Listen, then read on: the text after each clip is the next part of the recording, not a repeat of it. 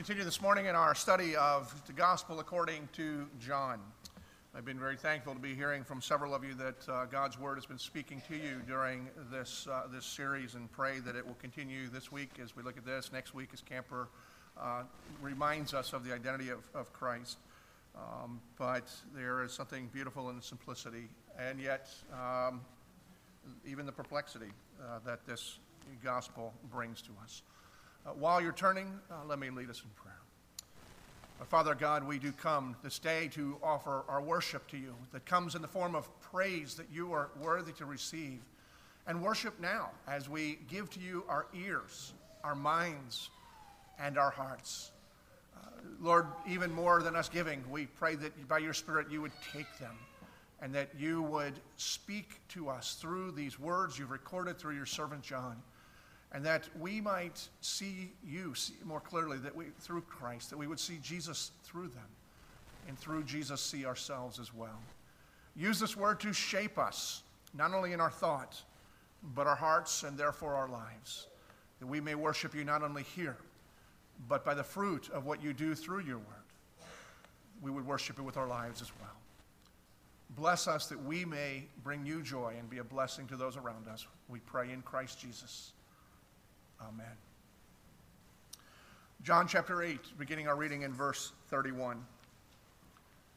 Hear the word of God. So Jesus said to the Jews who had believed in him, If you abide in my word, you are truly my disciples, and you will know the truth, and the truth will set you free. They answered him, We are offspring of Abraham and have never been enslaved to anyone. How is it that you say you will become free? Jesus answered them, Truly, truly, I say to you, everyone who commits sin is a slave to sin. The slave does not remain in the house forever, the son remains forever. So if the son sets you free, you will be free indeed.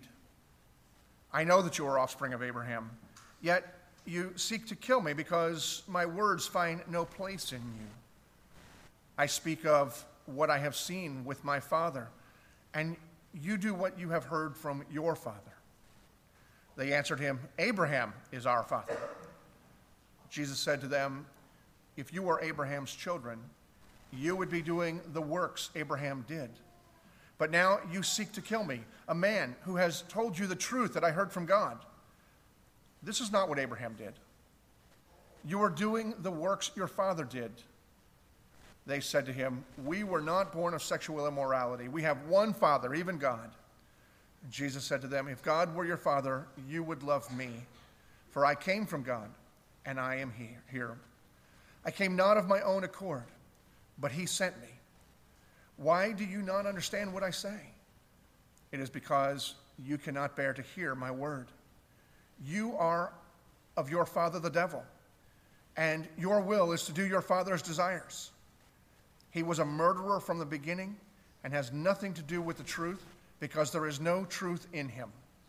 When he lies, he speaks out of his own character, for he is a liar and the father of lies. But because I tell the truth, you do not believe me. Which one of you convicts me of sin? I tell the truth. Why do you not believe me? Whoever is of God hears the word of God. The reason why you do not hear them is that you are not of God. The word of our Lord. May we be blessed to hear them. Late in the summer of 1874, what was then to be con- considered to be the largest family reunion in American history uh, was held. Between 400 and 500 relatives uh, made their way to the small resort town of Stockton, uh, Stock, uh, Stockbridge, Massachusetts, to mingle and to commemorate their common ancestor. Everyone present had come from the line of one particular couple, Reverend Jonathan and Sarah Pierpont Edwards. According to all reports, all had a good time. Now, 25 years later, a curious educator by the name of A.E. Winship traced the descendants and then recorded the data that had come from that single union. And as he recorded the representatives of that family, here is what he found in that line from Jonathan and Sarah Edwards one United States vice president, three United States senators, three governors, three mayors of significant American cities, 80 other public office holders, 13 college presidents, 65 college professors, 100 lawyers, 30 judges, 62 physicians, 75 Army or Navy officers, and over 100 ministers, missionaries, and theological professors, all from the line of that single couple. A historian from the New York Historical and Genealogical Society noted this No other couple has ever produced so many contributors to society in American history than Jonathan and Sarah Edwards. And Winship, who was the one who was curious and, re- and made this uh, record, he summarized that there is scarcely any industry that has not been influenced by one of the Edwards family members.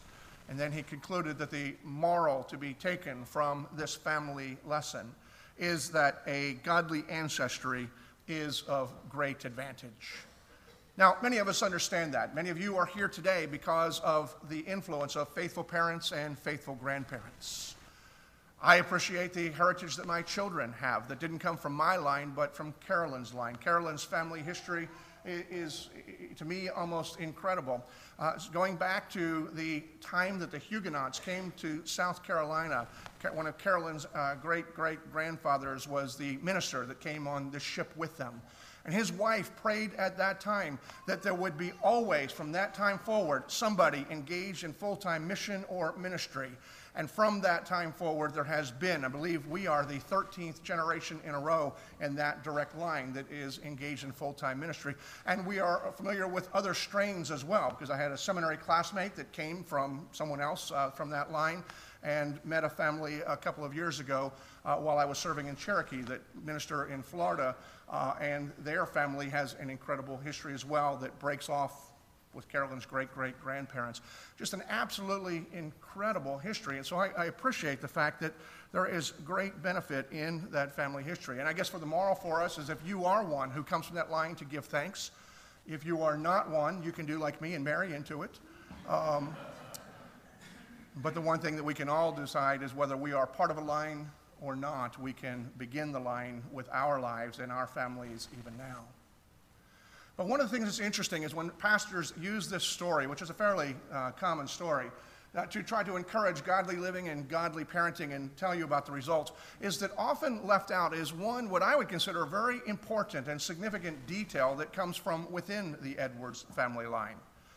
And that detail it, goes like this. One of the things that's left out is that Edwards' daughter, Esther, in 1756 gave birth to a, a son whom she named Aaron after Moses' brother, keeping the family tradition of naming the children after uh, biblical heroes.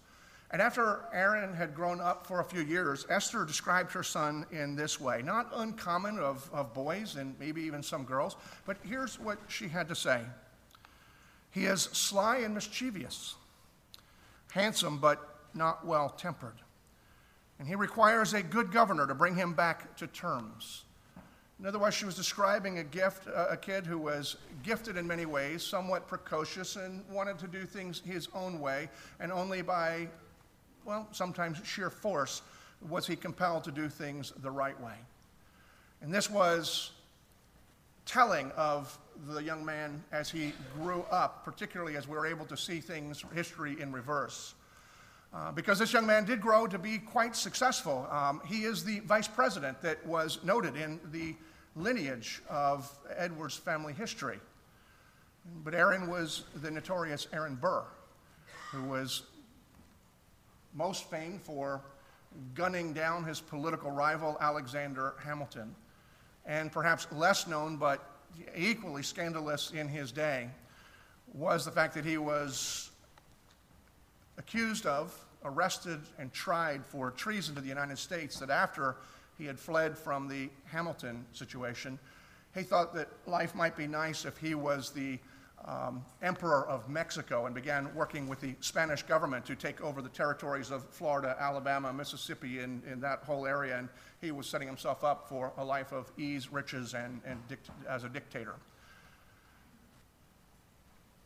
Hardly the line that you would expect to come from Jonathan Edwards that one generation removed, his grandson, would demonstrate the brilliance, but none of the character.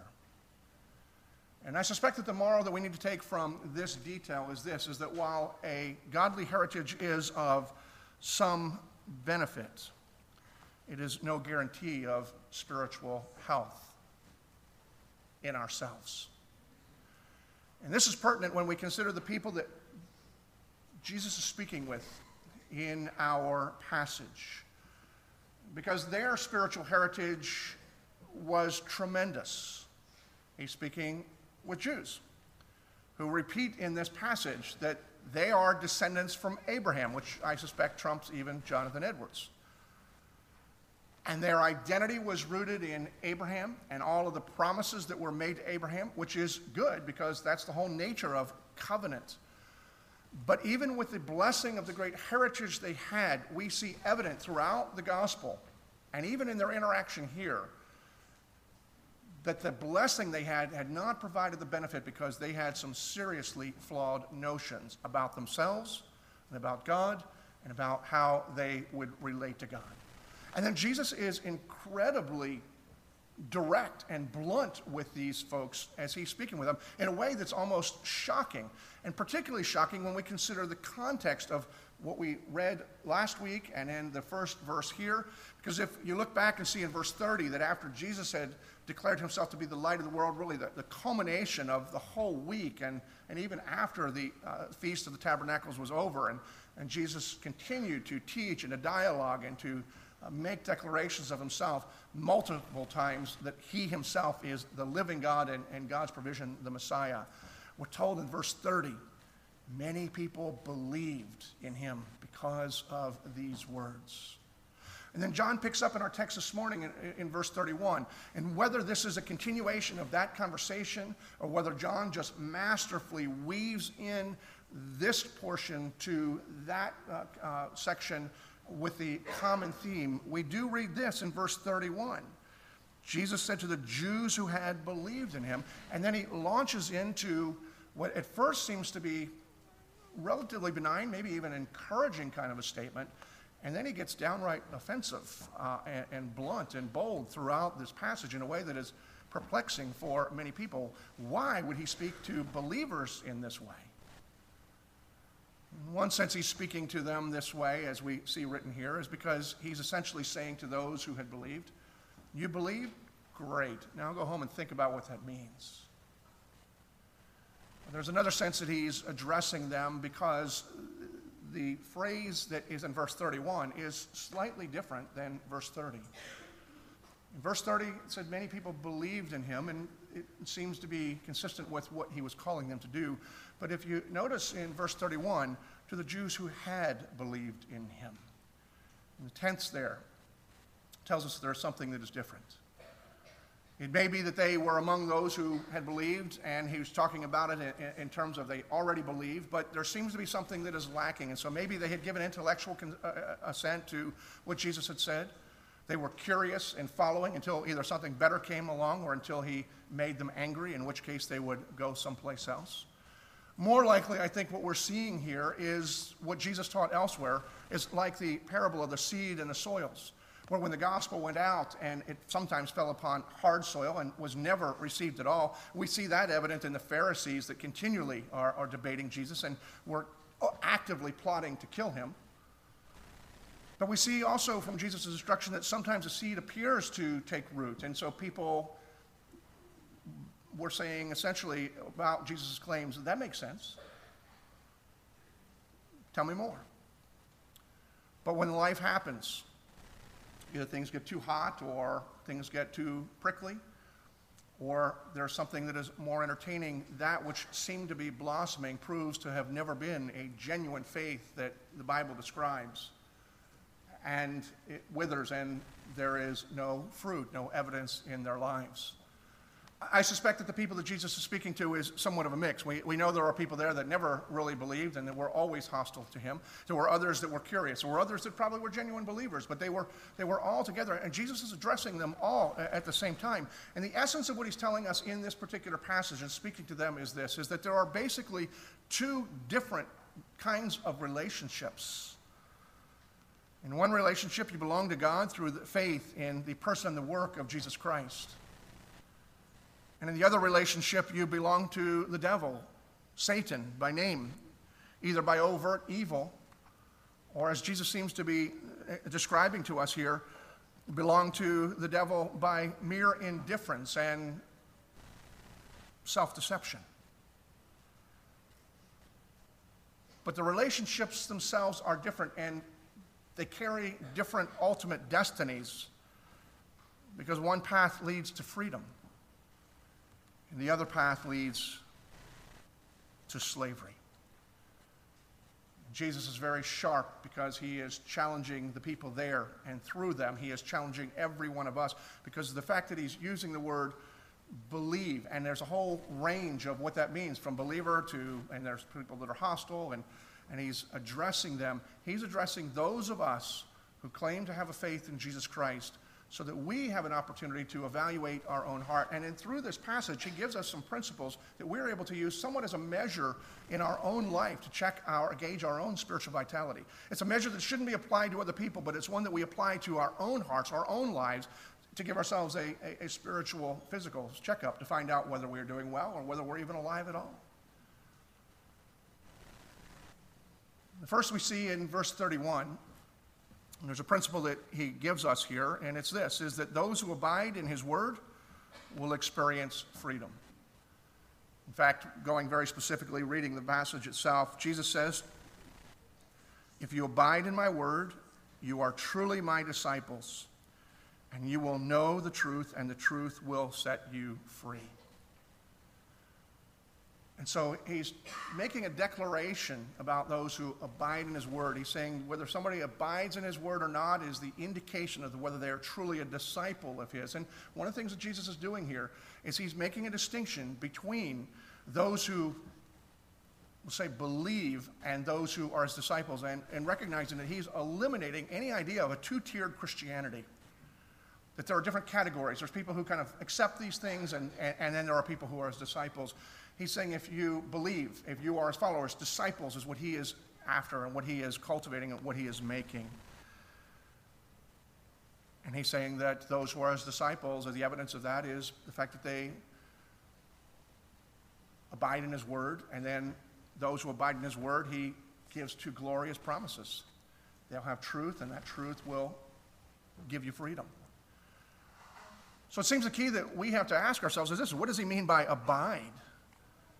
Some of your translations use a different word. If it's the NIV, it says, if you hold to my teachings, and that's a, a good way of explaining it. If you have the King James or the NR, uh, the RSV or one, uh, NASB, it says, if you continue in my word. that's also helpful. Just as a side note, I, I know I've said this before, but it's important that we understand this. Different words shouldn't make things more difficult to understand. They're not in competition with one another if they are good translations. Each of them grasps a piece of the meaning of the original Greek word, and Greek being especially uh, specific, that, that doesn't necessarily have a, an equivalent in the English language, and so the translators are grabbing the, the sense of what it means. And so, really, when you see these different words and different translations, to put them together, you're getting more pieces to the puzzle to get a better picture. If you take what each of these mean and then kind of figure out where they intersect, where they overlap, and where the point of all intersection, you have a, a great picture of it. Uh, the, the term is dynamic equivalence when, when you see that, and that's what's happening here. Uh, the question, though, is where do they intersect and what do they, what do they mean? And I got some help from the, the great Puritan Matthew Henry in, in his commentary on the Gospel of John about what does it mean to abide, especially when you consider to continue in. here's what Matthew Henry says To abide is to dwell in Christ's word as a man does a home, which is his center and rest and refuge. And, and so the imagery that Matthew, Matthew Henry is giving, which is consistent with what the word abide means, abide and abode are they're related. One is the physical structure, the other is what you do in that physical structure. The, he's using the imagery, saying that we should relate to God's word in the same way that we relate to our homes. And I, I, find it to be very helpful kind of imagery because you start thinking about your home. What, what is the difference about our home as opposed to any other structure or place that we go? Well, certainly it's a place that we're very familiar with, and we're familiar with it because we spend a significant amount of time there. And over a long period of time, you get to know uh, not just the, the big picture of things, but you know every detail, every nook, every cranny, every creak, everything that is, is, is in your home because you're spending time there. Home is a place we go after a long day or after a difficult time. It's a place where we find rest or where we are able to um, find the, the, ability to be restored, whether it's in our projects. Uh, we, we discipline ourselves to do what's necessary to maintain and to, to know what's going on so that we have a place to go, to be refreshed, to be renewed, to, to rest. And all of those kinds of concepts are what Matthew Henry is telling us that Jesus has in mind here when he uses the word abide. That it's not just a matter of reading and disciplining yourself to do that. You do that at work. But home is a place that is your center, so when things are out of kilter, where you're, you're home. A home is not necessarily where you are every day. We take vacations, we travel, but it's the place you come back to, and you recognize that's where you belong. And Jesus is saying that when we relate to his word in that way, that it is our center, it is our base, it's where we come, where we find comfort, it's our knowledge, we're familiar with it. And that's the evidence that we are his followers, that we not just believe what he said, but we believe that what he says has power and benefit and shapes and restores us. And Jesus is saying as a declaration look, if you abide in my word, if you make your home in my word, he makes the declaration that's the evidence that you are my disciple, and you will have the truth. And that truth will set you free. Now, what truth? Well, God's truth as we live in an economy where all people have all sorts of different ideas of truth, we have to figure out where it is that we find our source of truth. It's not to say that all ideas of truth are equal. That's a whole philosophical discussion I don't want to get into today. But just assuming we have to decide what is the authority? What do we consider to be truth? And here's throwing into the economy for your consideration is, the, is God. The one who is both the architect of the earth and the engineer of life and says, here's how life is supposed to work. Here's what you need to know about yourself. Here's what you need to know about me. And here's my plan. And here's what's going on. That's his truth. And if we spend our time in his word, we are given that truth because the truth is revealed in his word. And then an incredible promise that he makes is that truth will set us free. Now we come to the second thing, which is the bulk of what we have in, in this text, in the second principle. The first is that those who abide in his word will experience freedom. But the second thing we see is this freedom is evident through obedience to God. At first, that may seem somewhat oxymoronic because we don't usually think of freedom found in having to obey. We think freedom is not having to obey, doing what we want. But I think as Jesus makes clear here is that really what we tend to think of as freedom, we actually are enslaved. And, that, that's his point. In one sense, as we, we look at this, what Jesus says here in, in, in verses 31 and 32, you, you wonder what, why anybody would take that the wrong way. But he seems to have struck a nerve because they react to this at worst benign and at best encouraging statement. If you abide in my word then you'll have truth and that truth will set you free. And their response that we see in verse 33 we're offspring of abraham and we've never been enslaved uh, to anyone. Now I, I don't know about you, but I want to scratch my head. Okay, so your whole identity, your whole heritage is the fact that you're Jewish and you're from Israel traced back to Abraham. And you're saying your identity, you, all have never been enslaved at all. Have you ever heard of Egypt? Um, you know, that whole Exodus thing? Um, that ring a bell? Or how about exiled under the authority of the rule and enslaved to the, the Babylonians? Um, now, it, it, may be what they are doing is recognizing the history that their ancestors had actually been property, chattel, uh, for some other people, and that in, during their lifetime they had never really been owned by anybody else. Although the fact of the matter is, as Jesus points out elsewhere, you know, the Romans own you right now. You don't get to live the way that you want to live. You don't get to shape things. You have to do what they say and conform to their ways, and then you pay them for the privilege through your taxes. And so you're even now, they were under Roman oppression but whatever it was, they, they didn't like this idea that they were not free. They, they thought they were free.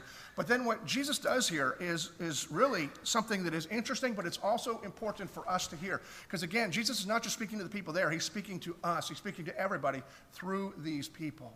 And he offers them an entirely new category of slavery that they had not thought, and most of us don't tend to think of in those terms.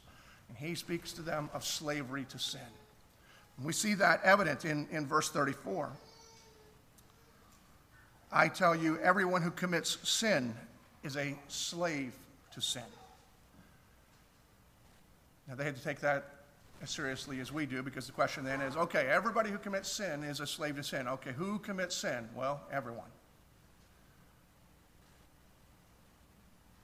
From a personal standpoint, we have to ask not only who commits sin, but then when we come to that, we ask ourselves, and then what is the sin that I commit? And we don't tend to think of our sin as something that we are enslaved to. In some cases, we do. But many times we learn to cope with it. But one of the things that he says is that, our, our, our, that Jesus is helping us to understand here is that our sin owns us. If for no other reason, the wage of sin is death, and we can never pay that wage back. So it's always held over our head and always makes demands on us. It's like blackmail. You will never escape it by your own ability. And he says that it owns you and it also makes you do things that you claim to be free, but it's somewhat like an addiction. Ultimately, you end up giving in to whatever it demands. It owns you. Sin becomes a master. And he's telling them, not just everybody, he's not talking about the category of being sinners, but everybody who commits sin. John tells us in his epistle if you claim to be without sin, you're, dece- you're kidding yourself. You're making God out to be a liar. And then he says something that seems particularly odd here, but it's on the same theme. In verse 35, he says, And the slave does not remain in the house forever. And I read that for the first time, I'm thinking, what in the world is he talking about here? He's continuing to talk about being a slave to sin. And particularly, what he is saying to us is this, or to those of us who don't consider our sin to be that bad. That what my sin is, or whatever it is your sin is, it's not hurting other people. It's not really doing me any harm. Uh, yeah, it would be better if it wasn't true, but I can live with it. In fact, some sins might be the way that you find rest or you're just, we're just comfortable with that. And he's saying that the slave will not remain in the house forever. To understand what he is saying there, it may be beneficial for us to turn our minds and our imagination back to the antebellum South a time in history that many of us would prefer to forget and pretend that didn't happen, a time of slavery. The vast majority of slaves were field hands, but a select few, we'll call them lucky ones, were house servants. And they were lucky only in this sense, is that their working conditions were much better. They had a roof, they had a bed usually, they had access to the same foods that the owners had. And while they were still slaves, their life, from a quality standpoint, was better than the ones in the field hands, but they were still not free. Now imagine for a moment that as abolition was coming, one of those house servants began to calculate the costs of freedom and realizing that life is hard. And they were never going to get the same resources as were available to them in this house in which they were a servant. And then concluded that while they're not free, it was easier to continue to live in slavery. We do that same thing with our sin, and what Jesus is saying to us about that is we have this idea that it's easier, more comfortable to just live as slaves to our sin. He says, You won't stay in the house forever. He's a reminder to us that the master is the one who dictates everything, and that as a slave, we are always subject to the whim of our master. And just as that slave in the antebellum South could just be kicked out to the fields because the master just decided, Jesus is reminding us that sin is our master, sin is evil, sin is wicked, and sin on its whim will inevitably kick the comfort out from us, kick us out of the comfort. It will do us harm, and we will do harm to others through our sin. We can't rest. And the difference is between slavery, even if it has comfort, and freedom, which is better by far. And then Jesus contrasts that you may be comfortable, but you're not free. But the Son is free, speaking of himself. And if the Son sets you free, which comes only as we trust in him, believe in him, follow him, abide in his word, become his disciples. If he sets you free, you are free. What an incredible promise. They didn't get it. We need to. Because they didn't get it, Jesus goes on and he becomes even more blunt, and actually he becomes even brutal because we see their response. They had already said we're at descendants of Abraham, and, and when Jesus was saying to them, you know, I know that you claim Abraham, and, you know, biologically you are, but you're not Abraham's descendants. If you were Abraham's descendants, then you would be on God's side. You'd be doing what God wants. And here's a question for you. If you're doing what God wants, why are you trying to kill me? I mean, he says that twice here. Not because he needs the answer, but they need to ask themselves the question. And that itself is something that we need to see here. Because in this whole crew, not everybody was involved in the plot to kill Jesus. But it does suggest to us that it was such a widely known plot that even some who would never engage in that kind of behavior themselves, they were not actively doing anything to put a stop to it either. And therefore, they were culpable. The image that comes to my mind is from the, the movie of the, um, um, did I go blank? Um, Passion of Christ. Thank you. That's why we have Camper here to make, make, make up for all of my shortcomings. Anyway, um, but, uh, um, and, and the scene where Jesus is getting nailed to the cross, Mel Gibson, both from a symbolic standpoint and from his own personal standpoint, he, who is not in the movie, he's the one, it's his hand that is using, is hammering the, the nail into Christ's uh, because he wanted to remind himself and to say uh, to others, I nailed Jesus to the cross. And any of us who commit sin, we are part of that conspiracy. Even if we would never do something that is so heinous as participate in the plot, it still is our guilt. And so he's speaking to people who were guilty either by active, active participation or just passivity and their own sin.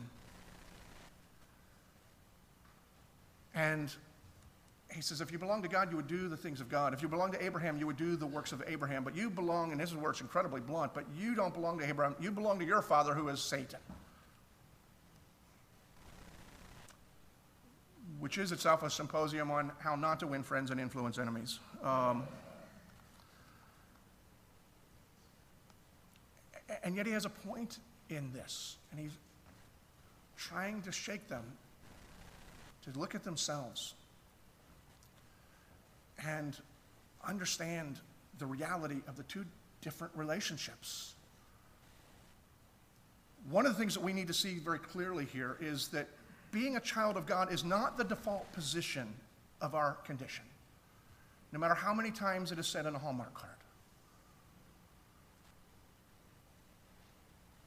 Being a child of God is a privilege that comes by God's gift of faith, believing, trusting, being a disciple of Jesus Christ. The default position is that we are children of Satan.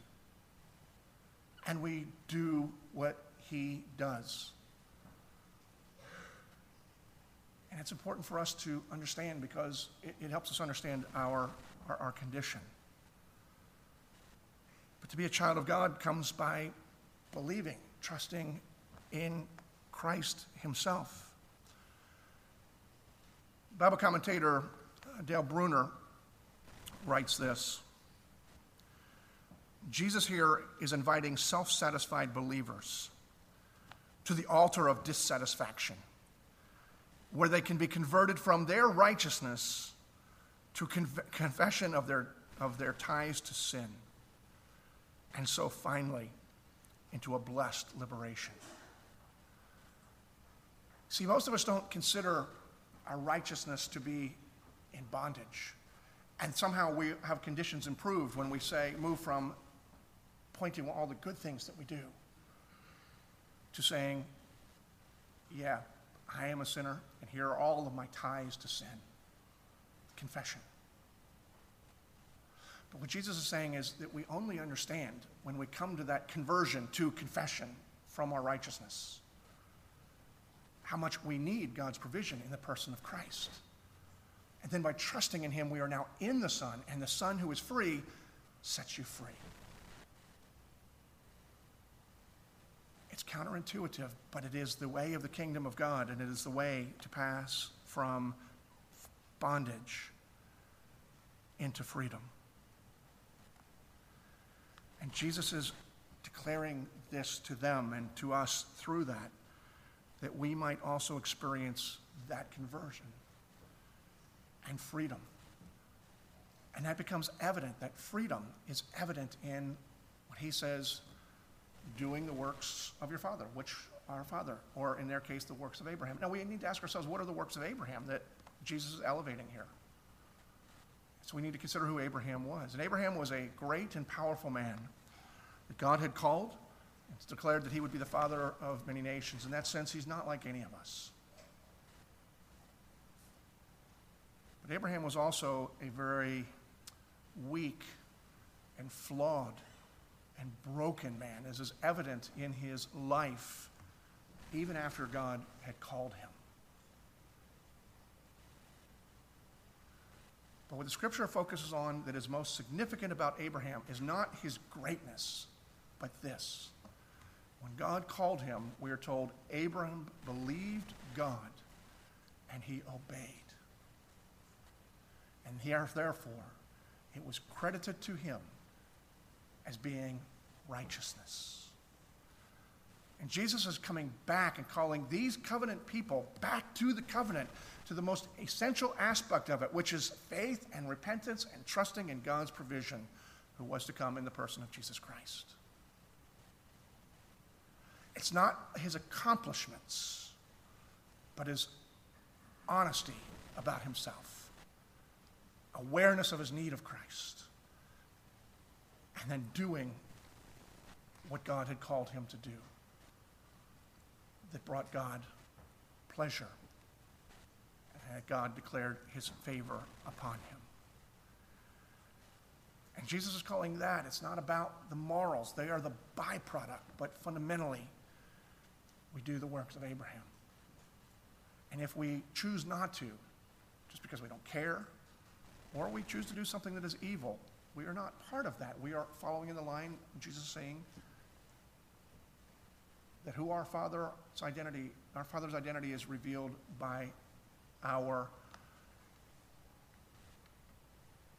obedience. Scripture has a principle that's vitally important that we understand this because it's really what Jesus is getting to is that real freedom is not found in doing the things that we want, but in the power to do what is right. That's the lyrics from a, a song Scott Roley wrote a number of years ago, and I think Michael Card may have recorded it. But it is a profound truth, and it's what Jesus is kind of getting at here. Because if, if freedom is found in only doing what we want to do, but we who are broken, who are sinners, then what we do is sin. Which plunges us further into slavery, no matter how we might feel about it, no matter how comfortable we may be in it. But the awareness of that slavery drives us to Jesus Christ, who himself being free has set us free and enables us to obey God in a way that we couldn't because prior to that, even in obedience, prior to obedience without belief, is trying to buy God's favor. Obedience that is born of faith is a celebration of grace.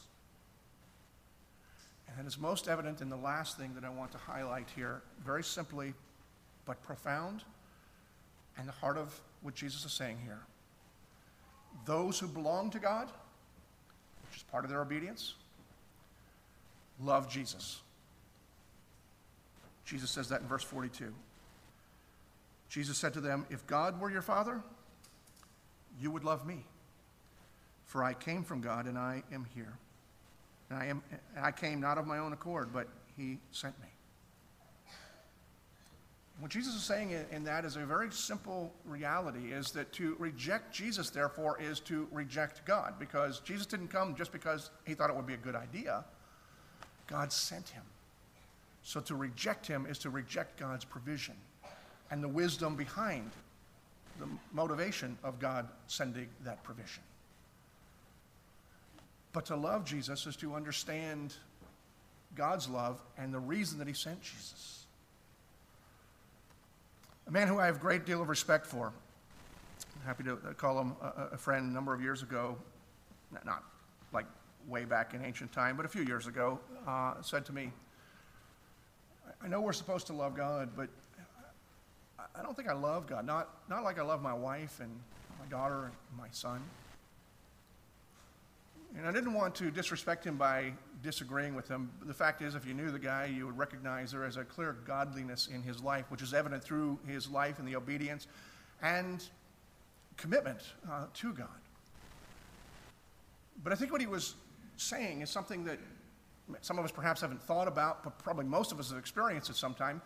We hear the word in terms of love for Christ and, and then think about the people that are closest to us and the affection that we can have for people that are tangibly in our life. And then God, who is a spirit, may be present, but we can't see him, we you know, can't touch him, even if we can feel him.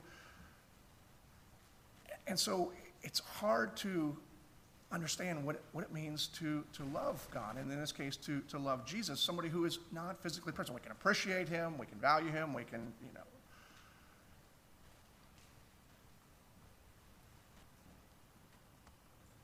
But I think we need to understand how Jesus himself defines love for him. And the reason I wasn't overly concerned for my friend is because Jesus tells us in John 14, 15, if you love me, you will keep my commandments. Now, we get that backwards sometimes. We think that if we keep his commandments, he'll love us. That's not what he's saying. He's saying to those who have already been set free, whom he has already loved, and now trying to think about just how overwhelming. What is it? How do we say thank you for freedom. And Jesus says, if you love me, just keep my commands. And when we do that and we look and we realize that God has given us his commands because this is the way life's supposed to work, we realize even his commands are a gift of grace to us. But that was evident in my friend's life. And for us, wanting to know how we say uh, uh, uh, we, we love Jesus, it's by abiding in his word and, and walking in his word. That may or may not be filled with emotion, but nevertheless is very real. But the emotional part comes in another aspect when Jesus is speaking about love for him. And he is speaking to those who are kind of curious about that, and he tells the parable of a certain money lender and, and two debtors. And he says one of them owed a tremendous amount, and the other owed significant, but not nearly as tremendous amount. And both of their debts were forgiven. And then he asked the one that he was teaching, So who loves more?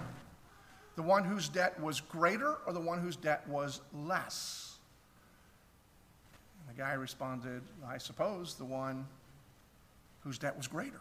And Jesus said, You have spoken wisely. And see, it's a reminder in terms of our spiritual condition is that when God reveals sin in our lives and how great our debt and overwhelming and how much that we are enslaved to debt, what Jesus is doing here, which seems so harsh, is a demonstration of his love. He's revealing a condition that will drive us to him and to the cross. And when we realize how great a debt we have, Jesus says what happens is we love him more. There is an affection and an affinity. And, and- in fact, that we are, we're told, John picks it up in, in his own epistle, and he says, Look, we love because he first loved us. And when we know how great a debt, that's where the affection comes. In an oxymoronic way, and it's counterintuitive, we love Jesus not because he pats us on the back and say, Aren't you nice and cute? But we realize that he has exposed our debts and then says, not to make you feel bad, to make you aware and to remind you, I paid it. We love when we are more aware of how great our debt is. And in that, we are able to fulfill the greatest commandment love the Lord your God with all your heart, your mind, and your strength. We are then motivated to obey what he has commanded us. And want to know what commanded us, then we spend time and we begin to abide in his word. In his word, we are told how we are to live, and we are set free. What an incredible, incredible gift that God has given us, not only in the person of Christ, but through this message of Christ. And, and the sum of it is, is very simply this Jesus essentially is saying here, at least a simple response to it is this is that if you are to say to Jesus, my Lord and my God, you will hear Jesus say this to you, my disciple, my friend. Father, bless us with the understanding of these hard words and the hard truths within our own hearts. That we might be set free, not only from that which is making us miserable in our bondage, but even that that is making us comfortable in our bondage. That we who have been set free, as you have said, it is for freedom that we would be set free. May we use our freedom to rejoice in you, to bless others, to bring you pleasure, and to celebrate all of your grace and gifts. Bless us, Lord, to be a blessing to you and to the world. We pray in Jesus. Amen. I invite you to stand as we sing our song of dismissal.